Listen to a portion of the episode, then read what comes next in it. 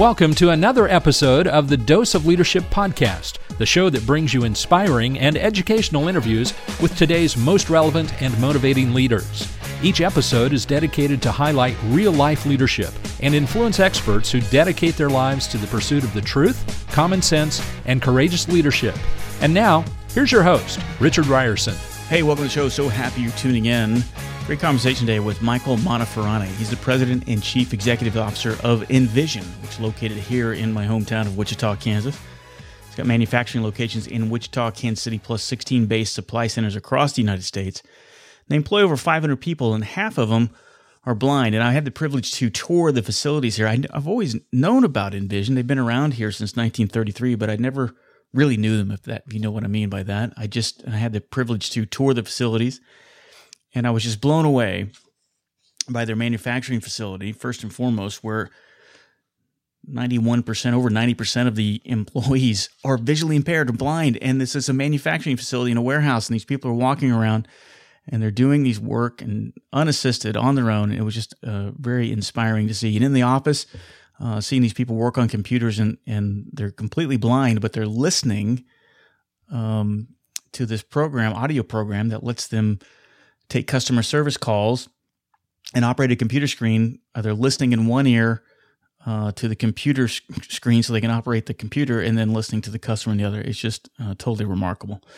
Anyway, Envision, I like talking with CEOs, and I really wanted to highlight this organization just because it seems like to me it's one of these companies that are doing things right. And strategy or lack of strategy is always one of my pet peeves um, looking at organizations. And, and Michael's leadership style he seems to me as someone that totally gets it from the strategy piece.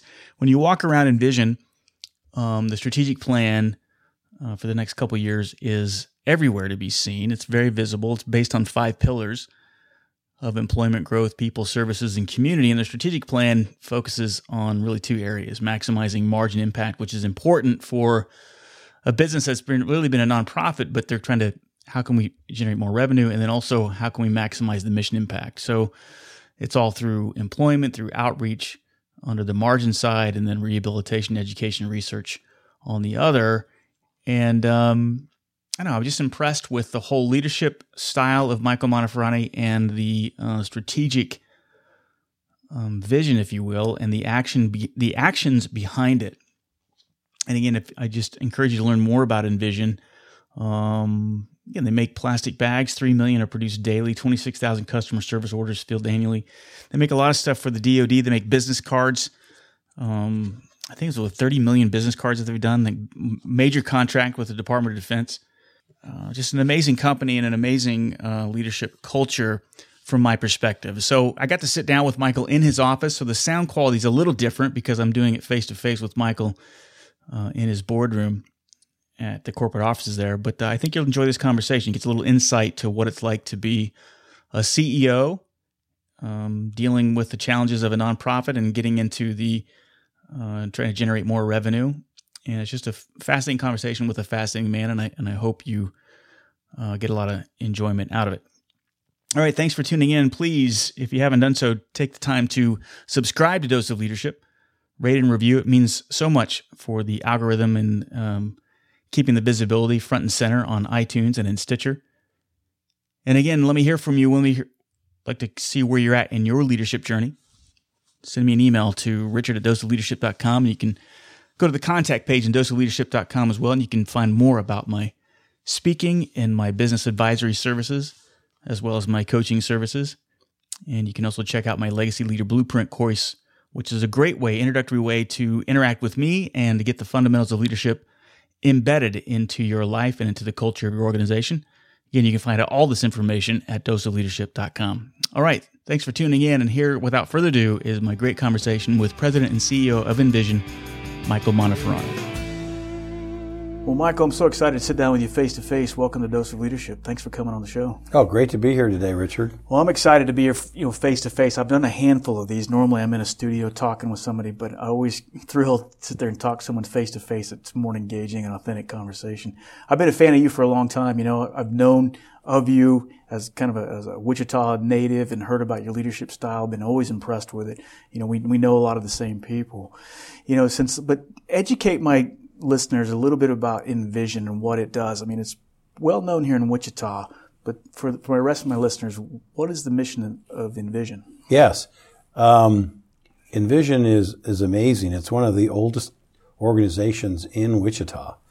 Uh, Envision was in, uh, uh was formed in 1933 wow. here and is the uh, Kansas uh, Industries for the Blind. It's went through three or four name changes, and about 20 years ago we became Envision. And uh, the focus of Envision is to improve the quality of life and provide inspiration and opportunity for people who are blind or visually impaired. And we do that through employment, outreach, rehabilitation, research, and education. Yeah, and you know, one thing I, I toured the facility three weeks ago, and even though I knew about Envision, I really didn't know about Envision, you know, yep. until you saw it firsthand. And I was struck by when I walked onto this warehouse, this manufacturing facility. And if you would have told me that these people are blind, I would have said, you're lying to me. There's no way that these people are blind, but they're out there working around these machines. They're finding their way to the bath. I mean, I was just, it was really inspirational. I don't know. Well, that's, it's, it's interesting that you share that because I was recruited in 2005 to be on the board of Envision. And at that time, I was the CEO of Optima Bus in Park City and they didn't have any manufacturing people on their board at that time in 05. And so I said, okay, well, I'd never heard of Envision. Again, uh-huh. you mentioned that earlier. And I said, so uh, let's do a tour and see it. So the tour was scheduled to be an hour in the manufacturing division that you were talking about. And one minute in the tour, I could not tell who was blind and who yeah. wasn't. Yeah. And I said, I'm in right. within one minute. Right. So I don't know what we're going to do for the next 59 minutes, but I'm in. and it was for that same fact. I was yeah. so inspired. I couldn't tell who was blind and who wasn't. And they're pumping out 3 million plastic bags a day yeah. on two shifts. I mean, these guys are knocking it out. And 90% of the direct labor on the Envision floor is blind, visually impaired. It's just 90%. It's just insanity. So, I mean, it, I wouldn't have known until I saw it. And it was, it inspirational. And then even in the office and watching these people who are legally blind can't hardly see anything, and they got what's the name of that software where they're Jaws. Jaws. Yes. And they played to me oh, yeah. what they're hearing. Yeah. And it's indiscernible. Yeah, it's they just, can hear faster than we can read. Right. And that's what this is all about. When you get proficient at Jaws, you can operate a computer uh, faster than a sighted person because you're going on audio and and that software is talking. We can't understand it. Yeah. It's moving at such a high rate of speed. It's, it's gibberish without being trained, you know, and it's just your ear right. picks up on it. And it's faster than me and you can read. It was inter- I was thinking, and this is kind of off topic, but just from the, the way that the mind works or the body works. And, you know, they always say when you lose one of your senses, yes. the others are greatly in. Yep. I, I just wonder if someone that can completely see, you know, because their hearing has got to be, I don't know, it's just, you know what I mean? That I just don't see how I could. When I listen to it, I'm like, "There's no way I can understand what this is." Well, we've got customer service people, right? That um, two earpieces, one connected to the computer, right? So uh, Jaws is talking to them, and then the other earpiece connected to the phone. Yeah. So we've got uh, individuals that are hearing in one ear their customer service situation on the phone, then the other ear working the computer. Yep. So think about how dynamic that is. Yeah uh, input coming in both ears separately, processing that, and then typing out the situation. Yeah. It's it's uh, well, it's incredible. I, I can see how that it would be exciting to be uh, a leader of that organization. I could see that. So coming up on five years, correct? I mean, yes. five years in a couple months, yeah. you'll be here as a CEO. Correct. How has it been? I mean, if you look at all of your CEO journeys or your leadership journey, how does this compare? Well, it's the longest run I've had as a CEO. And so my background has pretty much been private equity turnarounds. And the time frame usually that they put you on in that situation is about a three year run. Mm-hmm. And so in three year run, they expect you to be able to um, uh, rebrand the strategy in terms of what's going on, uh, deliver and execute on that strategy, uh, have the correct team assembled from a succession plan standpoint, and get it ready to be sold. And, um, and it's about a three year situation. So my previous four jobs have been almost exactly three years. Right. And then the companies are sold for an EBITDA multiple, and then you move on to the next opportunity. This now is uh, going on five years, and it seems like I'm just getting started. Right. And it's so much fun, and it's so inspirational, and the purpose of what we are accomplishing here as a team is um, is just fantastic and very inspiring and refreshing. So, um, you know, upon hire, we were looking at kind of a 10 year run here on this deal because the board of directors made it clear this is not a, uh, a three year turnaround and it won't be sold. And so they did want some longevity. There had been some churn on this job before me. And so they wanted stabilization. So I committed for 10 years. And now I've been in for it for 10. I'm refreshed to go another 10. Right. So, I mean, I've been here five, I mean, and I'm refreshed to go another 10. So that's how inspiring it is for me. So one, just the refreshment of it mm-hmm. is fantastic. I mean, we've got things that are going on right now that we're just getting started on and it feels like I started a couple of weeks ago. I can see that. I, w- I wonder how what taking the skills from um, startup equities or turnaround equities. Um, did a lot of those skills translate, or were there things you had to learn along the way, or things that surprised you in that kind of you know? Yeah, there's always surprises, Sure. you know, no matter where you are in any type of situation in life, you know, you're always going to Yep. have surprises. But absolutely, this is uh, our vision of, of not for profits and, and the way I approach things and our board approach things is that we are in the business for the blind. Yeah. Okay, so we we operate this organization um, as a business. We deal with very focused strategic planning. We deal with critical path methodology in terms of deliverables by quarter with champions, and there's a a major expectation on execution here because we're really uh, moving the needle and creating brand new concepts for this industry for people who are visually impaired. And so with that, you do use core principles that are absolutely trans- transferable, you know, from uh, private business. And however, I was always a prolific board member.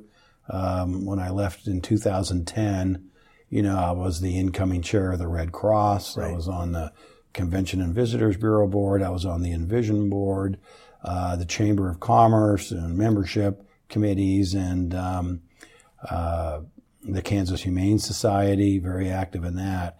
And so I've always had a knack for not for profits in terms of bringing value and enjoying the cause. And so this is a hybrid of both of those. So um, it's it's a great situation for me because I I have the empathy for the not for profit side of the house and the criticality of mission but then have the uh, margin side of the house that I can bring because the mission doesn't happen without the margin. Right. So our whole game plan here is all about uh, maximizing our margin impact so we can maximize the mission impact. Right. And the whole strategic plan is evolved around that. So it's both. I love that you said that it's a hybrid. I mean, I don't have nearly the experience that you've had with nonprofits. I've certainly seen the challenges that people stereotypically talk about nonprofits versus the private side. But I never understood why can't you just, I mean, it, nonprofit or not, those core principles that you're talking about are, are there. I mean, leadership principles, execution, regardless of nonprofit or not. And it seems like sometimes people say, well, they're two separate enemies, ent- entities, and that you're always going to be hampered or or dampened in growth if it's a nonprofit. I I didn't understand The that. only the the only way uh, an organization makes a not for profit is by its very definition. We we do not distribute uh, profitability out to shareholders. Right. So that's the only difference. That's the only difference. It's a not for profit. The earnings are retained Yeah. to maximize your mission Yeah. and keep it internally versus distributing out those profits. That's right. that's the only difference that we see here between a for-profit and not-for-profit, and uh, even by the Wichita Business Journal. Um, I do believe we're very close. I think to being recognized as award winners in almost every single Wichita Business Journal category there is. Yeah. from healthcare heroes to best in business to manufacturing, innovation, green initiatives, collaboration, diversity. We've won every one of those awards over the past uh, four years, every single category, and we're a not for profit. Yeah. So there's one more proof Yeah. that uh, a not for profit can bring home every business award that's offered by you know a great group like the Wichita Business Journal, which recognizes a lot of cool things that businesses do. Yeah, well, and I would think too. I, I always contend that if you want your folks engaged, um, you if people feel like they're part of something bigger than themselves, they will do anything. And I've always heard the argument as well: it's a nonprofit.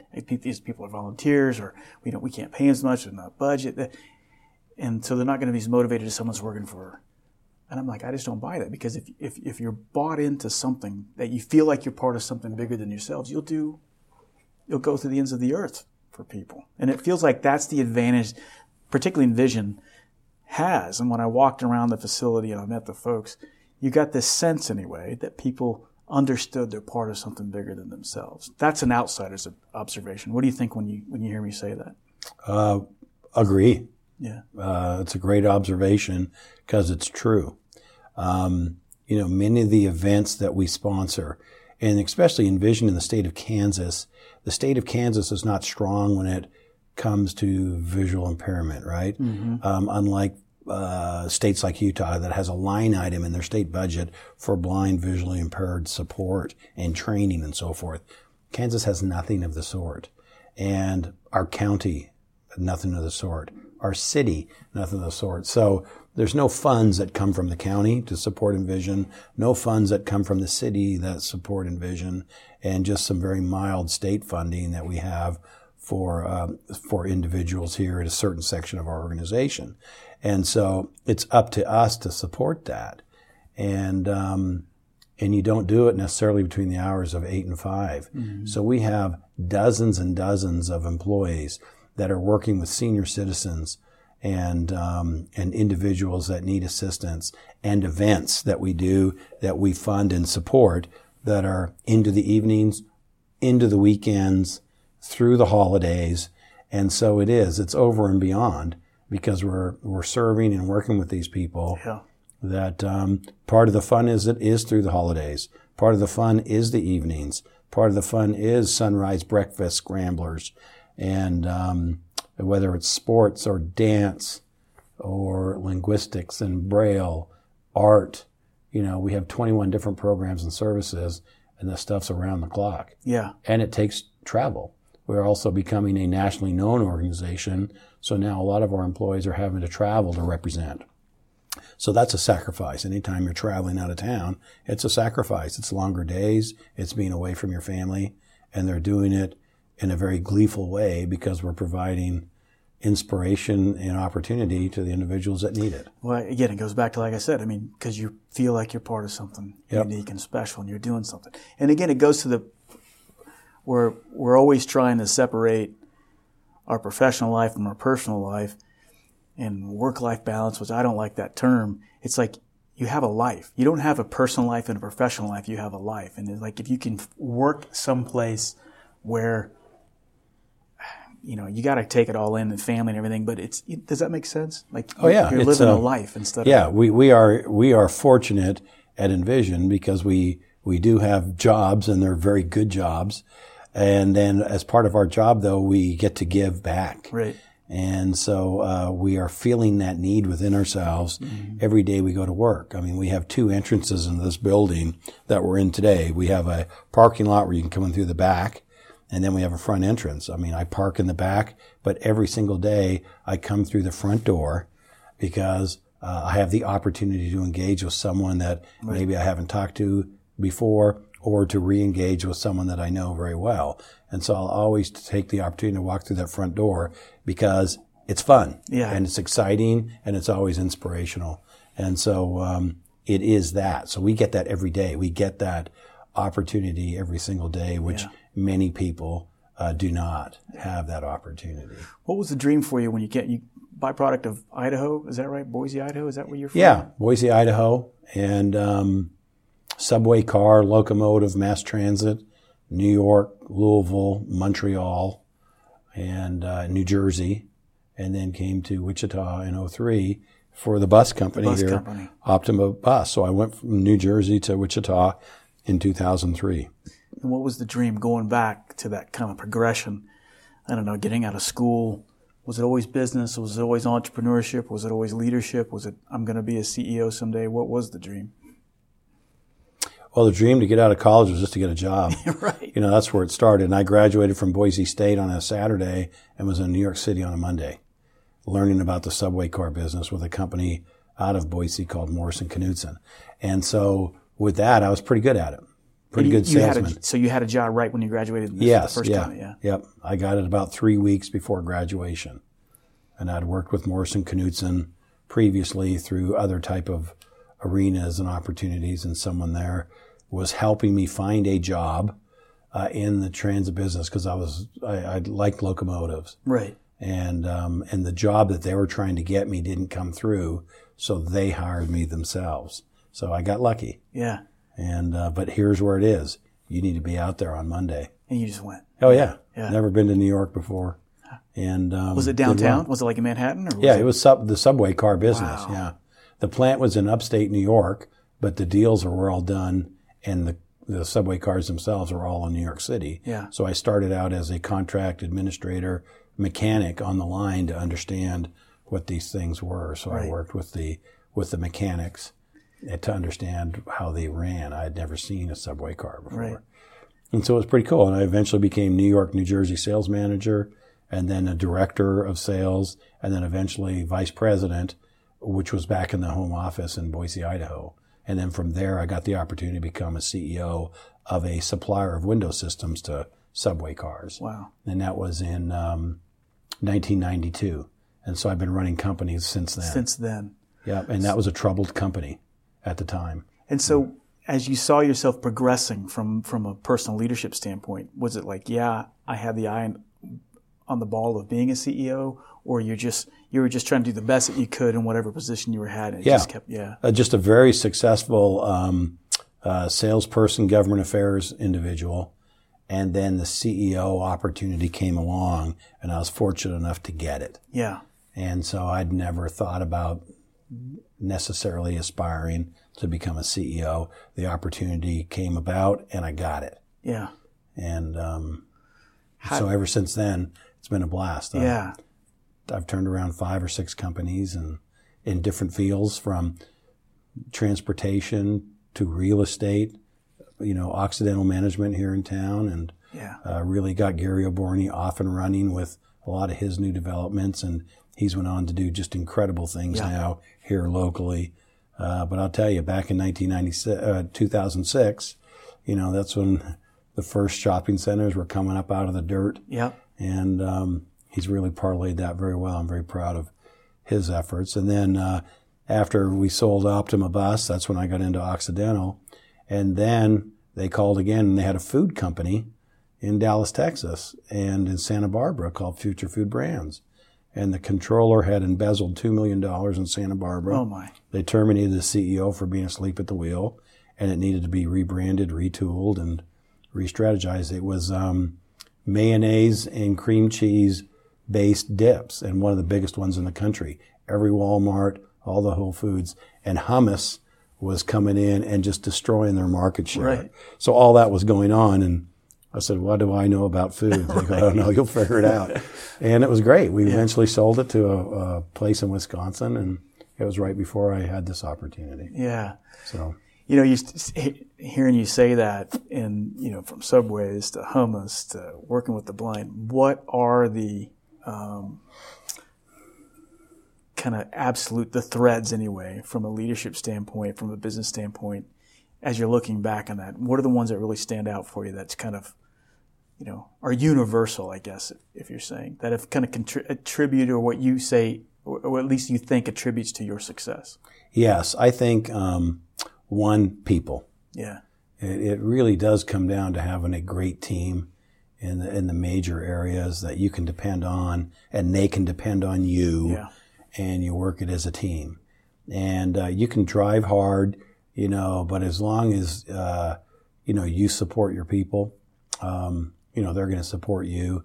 And with that, it just, it, it rolls throughout the organization and you can really get great things done. So it's always about having the best possible team you can have around you is without a doubt a key to success for a CEO. Yeah. Um, two, having a solid strategy that you've actually worked hard on, put together, and that you follow, and that you believe in that strat plan processing, and that you've done your critical thinking up front, and that carries you through the year, and then you keep it refreshed every year, and you continue to follow it. There's so many discussions that we have around the table that wait a minute, we, we, we vetted this already through our strat plan process. We made our decisions. Stay true to it. Yeah. And, um, and, uh, don't get, uh, don't start waffling on a bunch of things. Stay steady through your process, which, uh, which is a solid strategic plan that is alive at all times and you continue to keep it refreshed on an annual basis. I like that you said keep it alive. I mean, I, I you know, the gap between strategic execution and strategic planning is always there in every organization. Yep. Everybody's like, well, how do I, how do I close that gap? I contend that it's always, like you said, hearing you say, keeping it refreshed. Hey, I, I would contend that probably your biggest challenge is communicating that consistently. Because just like you said, it's like always reminding people, and that's why having that litmus test from so that every decision can be, you know, thrown up against it, right? To keep make sure people are going down that plan. So how do you close that gap? Is really what I'm getting at. How well, what we do is um, we work on it together at a director level and above, and they're working with all of their teams. So the whole company has got some sort of buy-in Yeah. during the process of manufacturing the plan and going through the SWOTs and the PESTs and so forth to to verify things. But then make sure you do a good job of presenting it and laying it out to the organization and making sure all those directors are rolling it out to their team and make it visible everywhere. And I mean, I'm running a company for the blind, but our strat plan's visible, visible, everywhere. yeah. It's around, it's in braille, it's on the manufacturing floor, it's in the cubicles, it's in the corner offices, it's in every conference everywhere, room. yeah. You, you can't miss it. It's it's present, and it's it's boiled down to one easy, understandable chart. That it's a 75 page booklet that backs it up, and it's rolled out with a critical path methodology that's measured quarterly. You can't escape it. right? And if we're falling behind, it's red ink. You'll Yeah. see it. Yeah, And, um, and then what we did, just to further that, is we created the pillars of Envision that mirrored the same principles as the strat plan that we felt was maybe even more palatable and easy to understand for every employee that we have. And it's the pillars of Envision. And this was a migration of good ideation from the staff that I wish I could have used this word pillars you know, 20 years ago, 25 mm-hmm. years ago, because it's really cool. And it really gives us the, the feeling of stability when you've got the pillars of Envision. And, and it's, it's hard to get off track around here. Yeah. You know, we're hemmed in by strat plans and pillars and it's all very secure. It's safe. It feels strong and, um, and it's the real deal. And so, um, and it, and it, and the pillars are about employment, which is focused for the blind. It's about growth. We always want to move forward. It's about the people. It's about services that we share and it's about the community. Yeah. We're big on community play at Envision. Our radio station was always for, you know, all the other not-for-profits that wanted to come in and share their story. Our in-trust room downstairs, which is a beautiful multi-purpose room, is always open for all the not-for-profits and for that matter, the for-profit companies that want a beautiful meeting space that can accommodate a, a, uh, a catered lunch and so forth. You know, we're here for the community. Yeah. And we really do take pride in being a community player. In fact, we also donate and support other not-for-profits in town that need the help and support and assistance. And so we're there for them also. So it's part of our pillars. Yeah, it again from an outsider looking in, and I eat this stuff up, and and communication and getting that kind of commander's intent, if I can use a Marine Corps term, communicated to the folks. I saw that even you know when I went in with fresh eyes and visit visiting both facilities, and I saw that, and I'm like, yeah, this is somebody that's you got it in a beautiful uh, visual style. It's easy to digest, and so I can't help but think that if you just continually I imagine your job is just to continually remind people about oh, this, and, And- that it, that is probably your primary job, I would imagine. It's certainly one of the most important things I do. And then we took that pillars and we made these uh, 59 second uh, attachable voice cards that they could put on their refrigerator at home or their that. computer. And it's basically a What does the future hold for That's cool. We aspire to be a world-class, recognized leader in the blind and low vision. and so it reminds them and it goes through each of the seen five pillars. Through collaboration, That's cool. benefit of our Yep. I like it. Yeah. So I'm a communications junkie, as you Yeah. can tell, and in communicating that all of this is just going to close that gap, or at least it should. You know, the intent anyway is to Yeah, close that and, gap. and it needs to be repeated. It needs to be consistent, Yeah. and it needs to be digestible. I mean, it's got to be something that. So the five employee the that we had contest where if you can tell us what the five pillars are, here's your koozie. yeah. And so we went through, and at first nobody knew anything. Yeah. they couldn't do it, and then they had, you know, how to remember the five pillars, and and it was really cool. GPS was growth, people, and services, and then employment and community on the other end, and and they all learned it. So every employee at Envision knows these five pillars, and we did it through uh, repetitive communication and contests, and made it fun. That's how you change It- the it culture, was fun. right? And Yeah, it it was becomes fun. the culture. Yeah. No, that's impressive. I like that. What do you think your biggest leadership challenge is now? I mean, if you're looking at at where you've come as a leader, you've certainly had setbacks and successes, and dare you even say failures. But you're always pressing forward. What are the challenges that, that you're facing now, and how are you tackling them?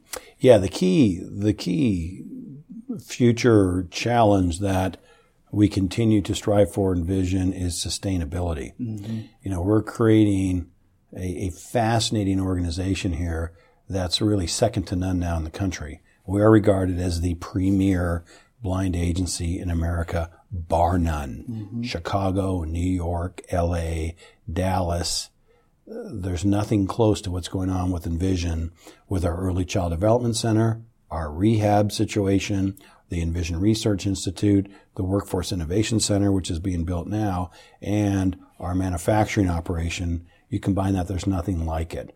There's manufacturing operations all around the country, but nothing like the support, the Foundation and Mission Services Group that we've now built here in this 75,000 square foot structure, which will be full here by March is to continue to create the sustainability for what we've built. And so it's one thing getting it built. So we've had a lot of uh, incredible philanthropic support to build, you know, these floors out and so forth. And so the key here is to get that sustainability model set up to where the organization's fully sustainable without continued funds. And we have a very thriving manufacturing operation here and um, military uh, presence in 10 states and 16 military installations. So, you know, a lot of our profitability is generated from that, that funds, you know, a lot of, you know, 90% of the things here. And, but that necessarily isn't going to last forever. And so we're continuing to try to evolve, reinvent oppor- opportunities here to create that ultimate sustainability model to keep everything running for many, many more years to come. We've been here for 85 years. The key challenge is creating that model that lasts the next 85 mm-hmm. because it's rapidly changing. Our business, our model, the world for the blind, any not for profit, it's evolving, Richard. it's evolving. And if you don't stay sharp and evolve with it, you won't be here in 80 years. Right. And so our biggest challenge is sustainability. Does that mean that you're are you are you going into other areas of your business? You know, other products, other I mean, Absolutely, yes. we are. everything. We are uh, migrating. Um, it's very important. Uh, we are heavily dependent on the United States government uh, for a lot of our contracts.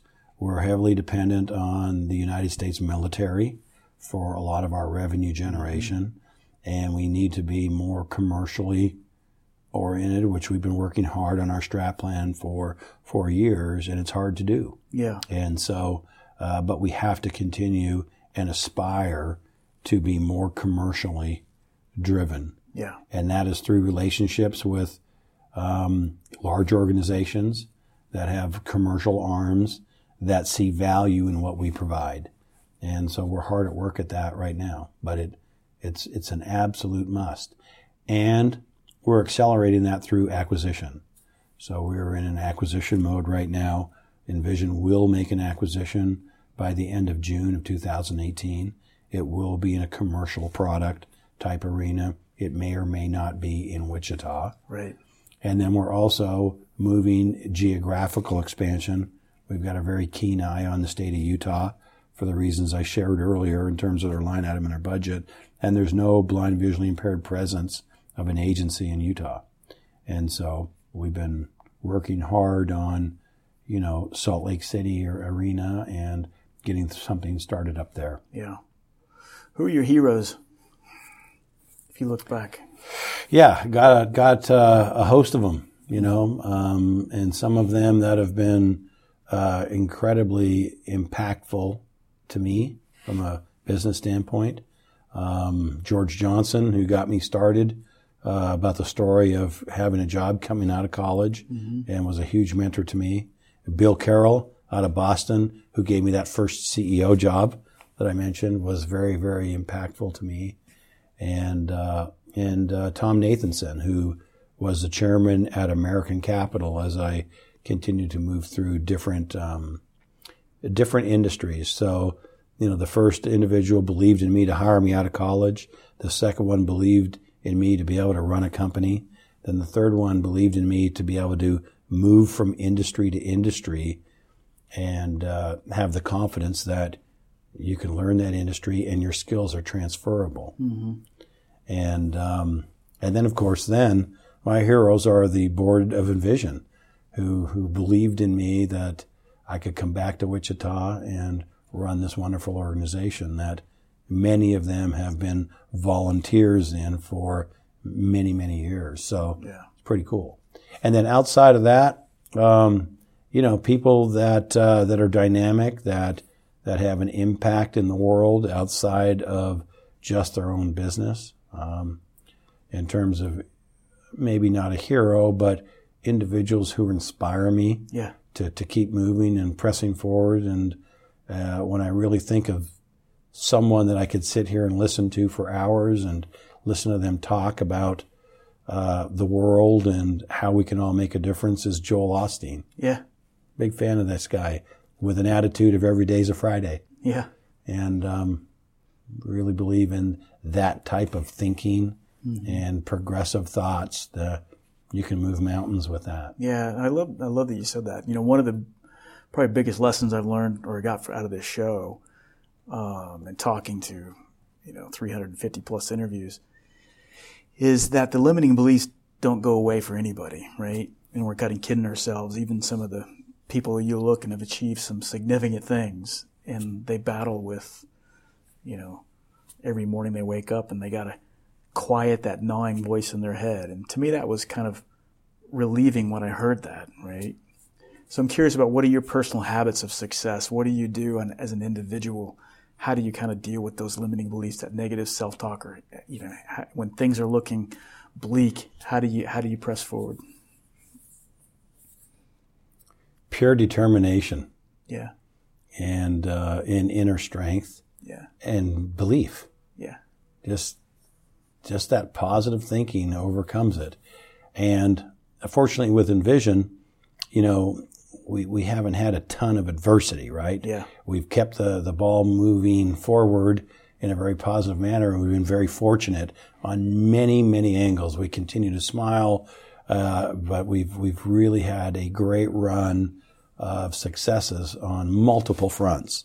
And so in this experience, you know, we've, we've dealt with that positive attitude and good things have come. yeah, So it's pretty interesting. So it's been a while, right? I mean, some of the major turnarounds, I can remember those, those, those darker times Just and bad luck type situations and oh no's. But it was all just about perseverance and determination. I do believe that with effort and belief, you can also come through. And it doesn't come easy. There's no easy way out here. But But if you really believe to dig just one more uh, bit deeper to get what you have to do, just believe that things can can be better than they are. And it's fascinating, at least in my history, how that's been able to happen. Well, and that's that's the lesson I've learned too is that it really is less about the talent; it's all about the tenacity. Right? Absolutely, It's always I do about the believe tenacity.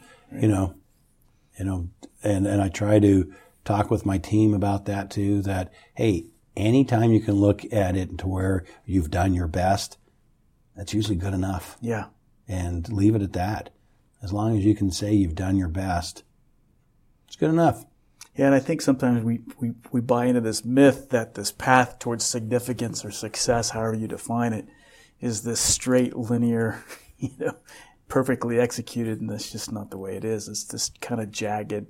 It meanders. it meanders, but you're always going forward. Absolutely. you just never quit. And I think that is the differentiator between those that succeed and those that don't. It's just, you know, that that's always my biggest fear and regret is like, well, what if, what if, to, if, if I just try one more time, you know, that might be the time that pushes me Yes, over the edge. of course. right? And that's that's the way you got to look at it. Yeah, it's like a hole in one. Yeah, You know, I know some of the greatest golfers ever that have played for 20, 25 years of great golf and a lot of it just never have got that hole in one. And I know duffers that have had like two or three hole in ones, right, right? And they're nowhere close, right. but it just happens. So Yeah. always believe that it is right around the corner Yeah. because many times it is. Yeah. And then it happens.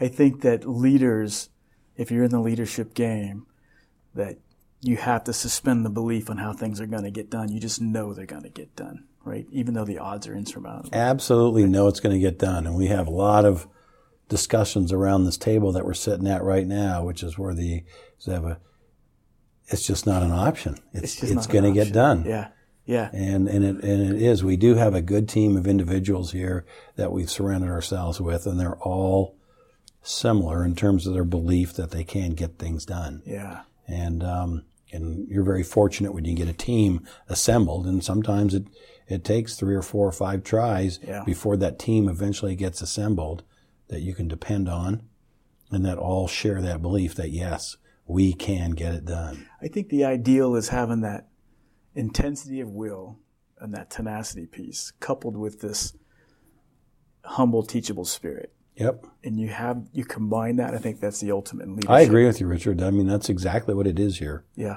mean, yeah. And I I- see it. I sense it. I it. touch every employee on the floor. Yeah. every role, whether you're winding bags or doing gun slips or um, uh, helping uh, blind people how to draw.